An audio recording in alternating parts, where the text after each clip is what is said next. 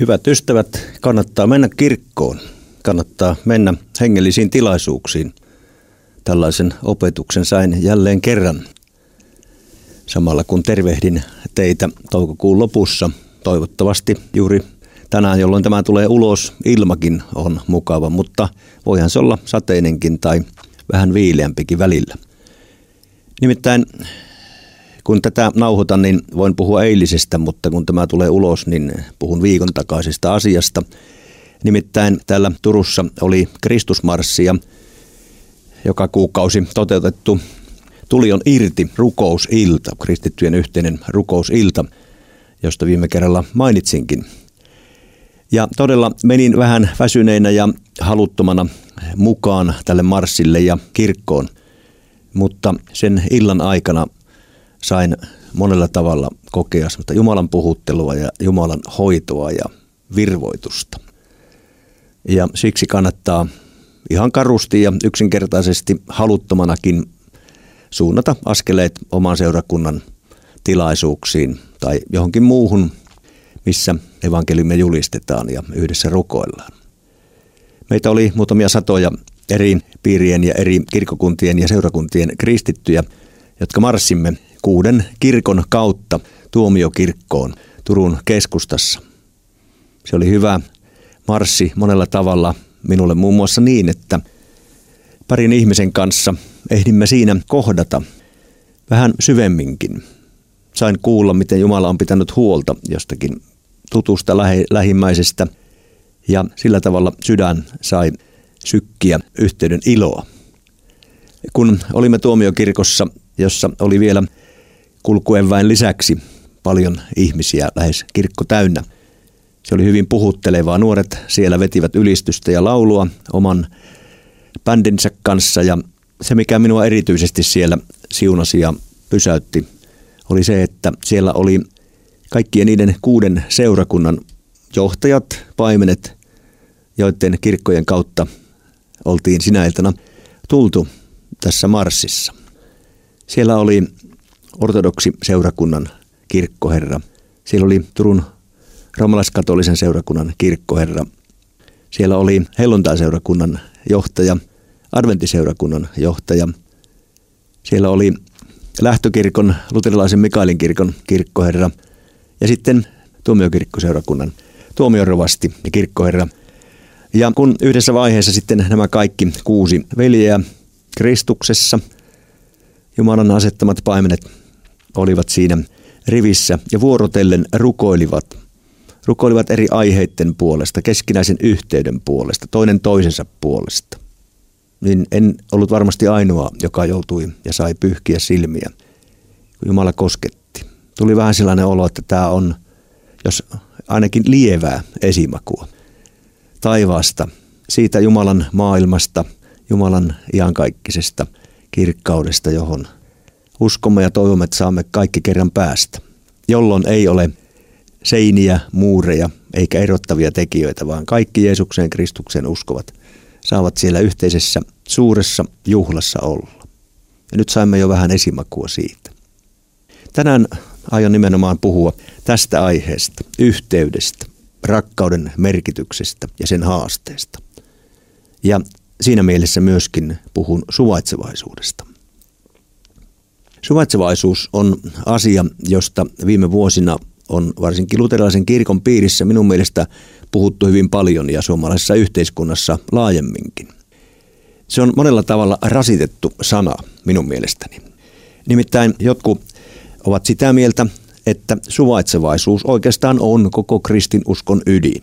Että me suvaitsisimme toisiamme, avarasti ymmärtäisimme kaikessa toisiamme – niin siitä on kysymys raamatussa ja kristinuskossa. Joidenkin mielestä. Ja jotkut taas kritisoivat tätä näkemystä.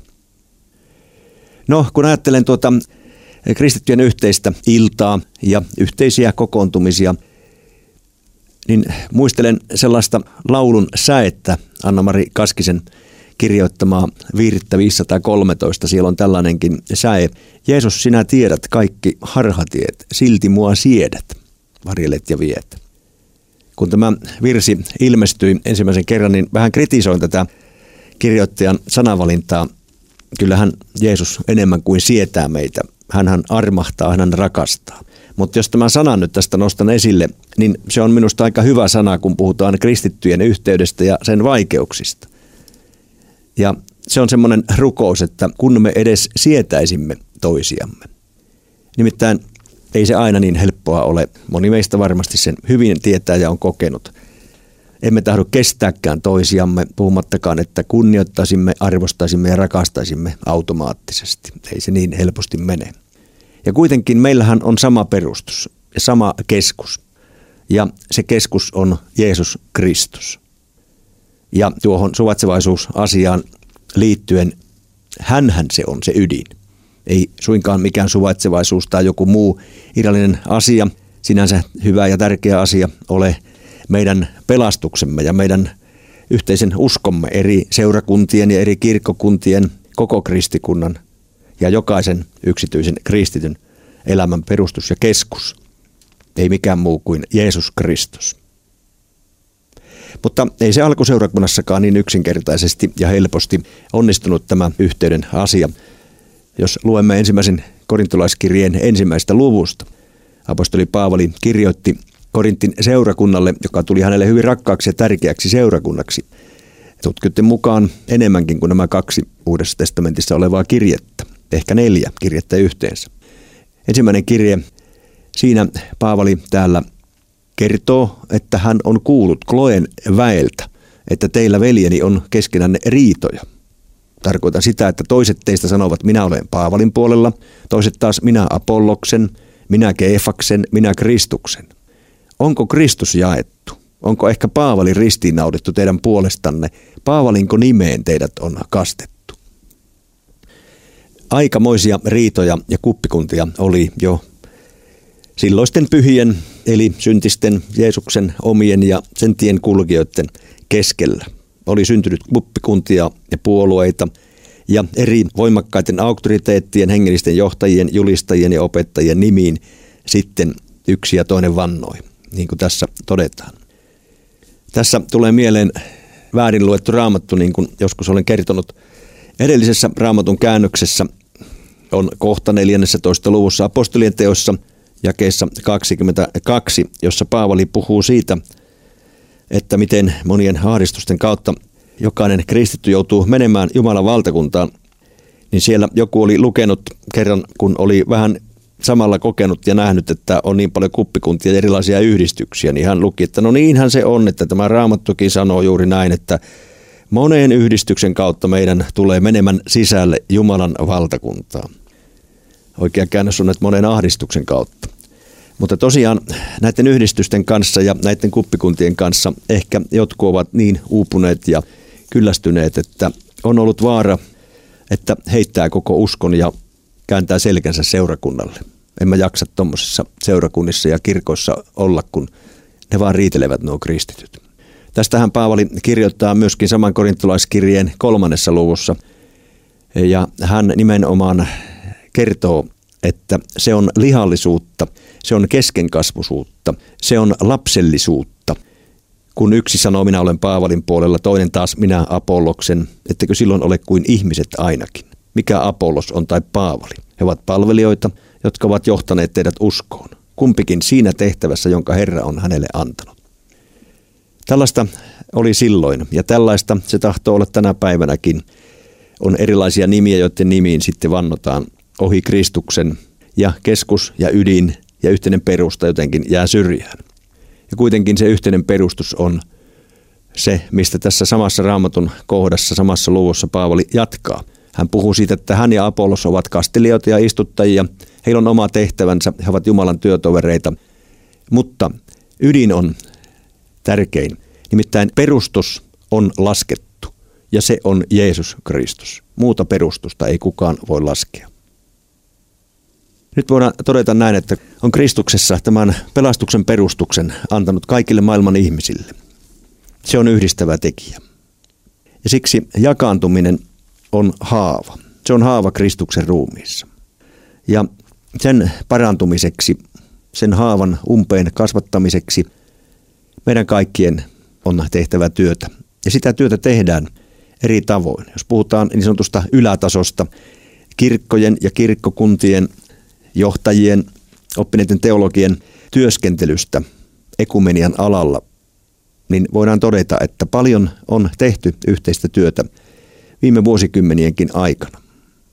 Suomessa voidaan puhua iloisesti ja kiitollisesti pitkästä pitkästä työprosessista, yhteyden prosessista, jota esimerkiksi luterilaisen kirkon johto ja vapaakirkon johto ovat käyneet, yhteisiä oppineuvotteluja. Samalla tavalla kuin luterilaisen kirkon johto on käynyt hellontai liikkeen johtajien kanssa samanlaisia neuvotteluja. Ja on ekumenisella kentällä löydetty paljon sitä, mikä on totta jo alun alkaen, että meitä yhdistää paljon enemmän asioita kuin ne, jotka erottavat meitä. Myöskin suhteessa ortodokseihin, kun maailmanlaajuisesti katsotaan, niin voidaan ajatella, että Suomi on jollakin tavalla mallimaa. On erittäin paljon hienoa ekumenista yhteyttä. Nyt kuitenkin puhun enemmän ruohonjuuritason ekumeniasta, kristittyjen yhteydestä yksilötasolla, seurakuntien tasolla, pienryhmien tasolla, yhteisen toiminnan tasolla, yhteisen rukouksen tasolla. Kun kerron tuosta tulion irti illasta ja Kristus Marsista, niin sehän on sitä rukousprosessia, joka on vuosisatoja vanhaa, mutta joka nyt esimerkiksi tällä Turun seudulla monien nuorten aikuisten ja nuorisotyöntekijöiden, nuorisopappien ja, ja vastaavien ja vähän vanhempienkin kautta on elpynyt. Ja jonka yhtenä tällaisena kiintopisteenä on ensi syksyn Kristuspäivä 18.10. Turku-hallissa, jolloin odotetaan 10 000 rukoilijaa eri puolilta Suomea. Se on yksi askel vain, ei se mikään pelkkä päämäärä ole. Sen jälkeen niin kauan kun meillä on aikaa, niin on tarkoitus ja rukouksen aiheena, että yhteys jatkuu ja, ja voimme eri tavoin tehdä Jumalan työtä ja viedä evankeliumia yhä uusille ihmisille. Tämä, mitä Turussa on tapahtunut ja mihin haastetaan koko Suomea ja Suomen kristikansaa, se on sitä ruohonjuuritason ekumeniaa, kristittyjen keskinäistä yhteyttä. Sama yhteys, sama ekumenia toteutuu sinun seurakuntasi rukousillassa tai paikkakuntasi vaikkapa pienimuotoisessa rukouspiirissä, jossa on mukana miehiä ja naisia, veljiä ja siskoja eri seurakunnista ja kristillistä ryhmistä ja hengellisistä kodeista. Pidä siitä kiinni. Ole uskollinen siinä omassa seurakunnassasi ja rukoile Jumalalta johdatusta niin, että voit olla rakentamassa sydämistä sydämiin yksilötasolla, vaikka kahden ihmisen välillä, sitä siltaa, jonka Kristus on jo luonut. Kun sinä ja jossakin toisessa kirkossa ja seurakunnassa elävä kristitty uskotte samaan Kristukseen, niin te olette jo silloin saman Kristuksen ruumiin jäseniä. Me olemme saman Kristuksen ruumiin jäseniä omista hengellisistä taustoistamme riippumatta. Ja tämä samalla merkitsee sekä haastetta että lahjaa. Nimittäin maailmalla on oikeus odottaa tätä yhteistä todistusta. Kun Jeesus ylimmäispapillisessa rukouksessaan Johanneksen evankeliumin 17. luvussa kerrotaan siitä, rukoili, että he yhtä olisivat, niin hän rukoili, että maailma uskoisi, että sinä olet isä minut lähettänyt. Keskinäisen yhteyden ikään kuin sivuilmiö, sivuvaikutus, mutta ei vähäinen, on se, että Jeesus Kristus kirkastuu yhteyden rakentajana, vapahtajana ja pelastajana, kun riitelevät vajavaiset, syntiset kristityt ja kristityt ryhmät ja seurakunnat voivat löytää yhteyttä. Ja siitä siellä tuomiokirkon illassakin saimme jälleen pienen maistiaisen. Tämä on tottaman mahdollista, tämä ei ole vain jotakin julkista esiintymistä, demonstraatiota, vaan ihan oikeasti samalla tämä kaikki kutsuu meitä parannukseen, valoon, tarkistamaan omia asenteitamme kristittyihin siskoihin ja veljiin ja kulkemaan sitä tietä, että voimme rakentaa yhteyttä. Kun toteamme, että perustus on Jeesus Kristus, niin tahdon syventää ja ikään kuin zoomata tätä asiaa nimenomaan ristiin. Jeesuksen Kristuksen risti on kaiken keskus. Risti siinäkin mielessä ei vain siksi, että hän on siinä ristillä kuollut ja sovittanut meidän syntimme ja koko maailman synnit ja synnin, vaan myöskin siinä mielessä, että risti on tyhjä ja joka julistaa sitä, että Kristus ei ole enää ristillä, vaan hän on ylösnousut ja elävä, korotettu ja pyhässä hengessä läsnä. Tänäänkin seurakuntansa ja omiensa keskellä ja omiensa sydämessä. Mutta nyt otan Efesolaiskirjeen toisen luvun ja katsomme hetken sitä, mikä on eräs Paavalin ja nimenomaan Jumalan sydämen julistus, mitä ristillä tapahtui. Täällä toisessa luvussa Efesolaiskirjeessä, joka on siis kirjoitettu Efeson syntyneen seurakunnan jäsenille, joista suurin osa oli nimenomaan pakanoita. Pakanoista, eri uskonnoista tai uskonnottomuudesta Kristuksen omiksi tulleita, pelastettuja ihmisiä.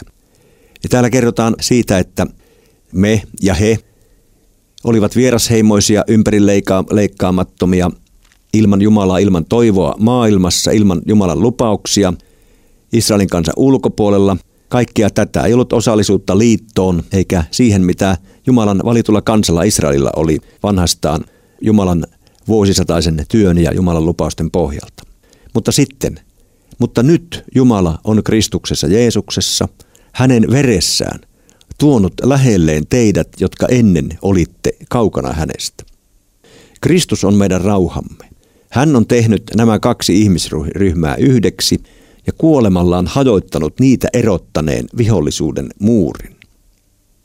Ja mistä kahdesta ihmisryhmästä nyt Paavali tässä kirjoittaa, jotka hän on tehnyt yhdeksi ja joiden välillä on ollut vihollisuuden muuri, mutta jonka Kristus ristin kuolemansa kautta on hajoittanut. Hän puhuu nimenomaan valitusta kansasta, eli Israelista, juutalaisista ja sitten kaikista muista kansoista, joihin mekin suomalaiset kuulumme, joista käytetään sanaa pakanakansat tai muut kansat. Ja nyt lähtökohta on se, että juutalaisten ja Israelin kansan näkökulmasta, niin kuin ensi tiistana vielä palaan tähän uudelleen tarkemmin, muut kansat olivat toisarvoisia, vähäarvoisempia. Juutalaisuudessa oli syntynyt valittuna kansana monille sellainen näkemys, että he ovat sillä tavallakin eri, erityisasemassa, että he ovat ikään kuin lähempänä Jumalaa ja että nuo ovat semmoisia pahempia ja syntisempiä, nuo muut kansat kaikki siinä ympärillä ja maailman laajastikin. Ja tästä oli syntynyt tällainen muuri. Myöskin toisipäin muut kansat ja muiden kansojen sydämissä oli tätä vihollisuutta. Ja nyt Jeesus Kristus ristin kuolemallansa on tehnyt sellaisenkin ihmeellisen teon, että hän on tämän muurin tullut todella hajottamaan ja sulattamaan. Ja hän on tullut ristin kuolemallaan sovittamaan tämän ristiriidan ja tämän erillisyyden ja vihollisuuden.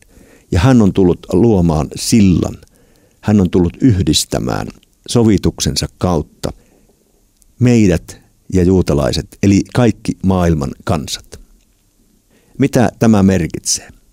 Tämä merkitsee myöskin tänä päivänä sitä, että kaikille maailman ihmisille on sama tie, sama pääsy armosta Jumalan sydämelle, Jumalan lapseksi lähellä. Nimittäin tämä raamatun kohta jatkuu Efesolaiskirjan toinen luku jakeesta 15 eteenpäin. Hän on kumonnut lain käskyineen ja säädöksineen, siis Kristus on kumonnut, jotta hän omassa itsessään loisi nuo kaksi yhdeksi uudeksi ihmiseksi. Ja näin hän on tehnyt rauhan, shalomin. Ristillä kuollessaan hän omassa ruumiissaan sai aikaan sovinnon Jumalan ja näiden molempien välille ja teki näin lopun vihollisuudesta. Hän tuli julistamaan rauhaa teille, jotka olitte kaukana, siis meillekin, suomalaisille, ja rauhaa niille, jotka olivat lähellä, siis juutalaisille. Hän on avannut meille molemmille, siis juutalaisille, suomalaisille ja kaikille maailman ihmisille, pääsyn isän luo yhden ja saman hengen johdattamina. Te ette siis enää ole vieraita, siis Efeson pakana kristityt eivät olleet ja me emme ole. Te ette siis enää ole vieraita ja muukalaisia, vaan kuulutte Jumalan perheeseen samaan kansaan kuin pyhät. Aivan valtava raamatun kohta. Tämä on siis jotakin sellaista, joka voidaan ikään kuin avata vielä tämän päivän maailmaan. Me ajatellaan erilaisia etnisiä ryhmiä. Ajatellaanpa vaikka Suomessa maahanmuuttajia tulee eri puolilta maailmaa. Jotkut pakolaisina ja eri syistä. Heillä on erilainen kulttuuri, heillä on erilainen uskonto, heillä on oma historiansa ja kuitenkin heillä on ihan samat oikeudet ja sama sovituksen lahja olemassa heitä varten kuin meitäkin varten ja kuin juutalaisia varten. Mitkään tällaiset etniset kulttuurin historiaan liittyvät, uskonnolliset tai sukupuolenkaan liittyvät erot eivät saa erottaa meitä toisistamme, eivätkä saa erottaa meitä Jumalasta. Ne kaikki erot on sovitettu, erottavat muurit on purettu, tai voidaan ajatella, että niihin muureihin on tehty ristin muotoinen aukko.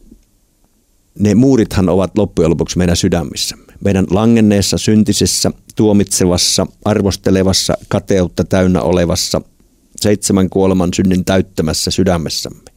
Siellä on ne muurit. Mutta siihen muuriin on Kristus tehnyt ristinmuotoisen aukon.